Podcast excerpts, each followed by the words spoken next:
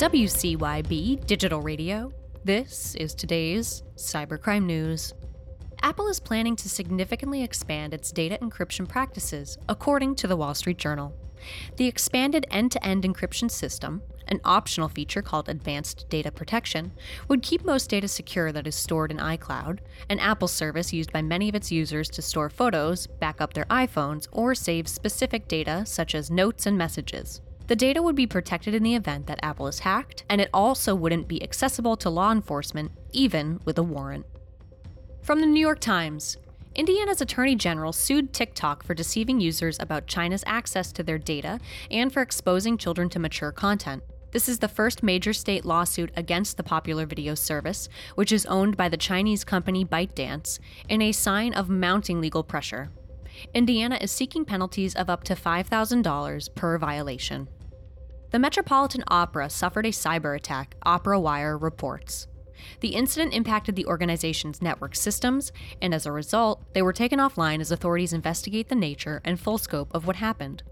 Further, web experts are working to resolve the situation, but for the time being, the Met is unable to process paychecks or use any of their internal systems, including email. New World TV, the company that holds the World Cup broadcasting rights for sub Saharan Africa, was struck by a series of cyber attacks, according to BBC. Officials say the seven attacks, which all came from different sources, hit before the finals kicked off in Qatar. However, no further details about the incident were made public. Authorities are working with the company to resolve the issue swiftly. From JD Supra In Boston, Suffolk University reported a data breach after learning that an unauthorized party was able to access and remove files containing sensitive student information from their computer network. Compromised data includes social security numbers, state identification numbers, financial account information, protected health information, and driver's license numbers.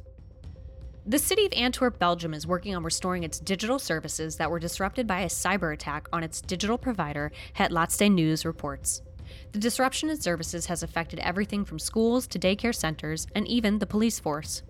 There is not much public information available at this time, but all signs point to a ransomware attack from a threat actor that has yet to be identified. Reporting for Cybercrime Radio, I'm Hillary McClure.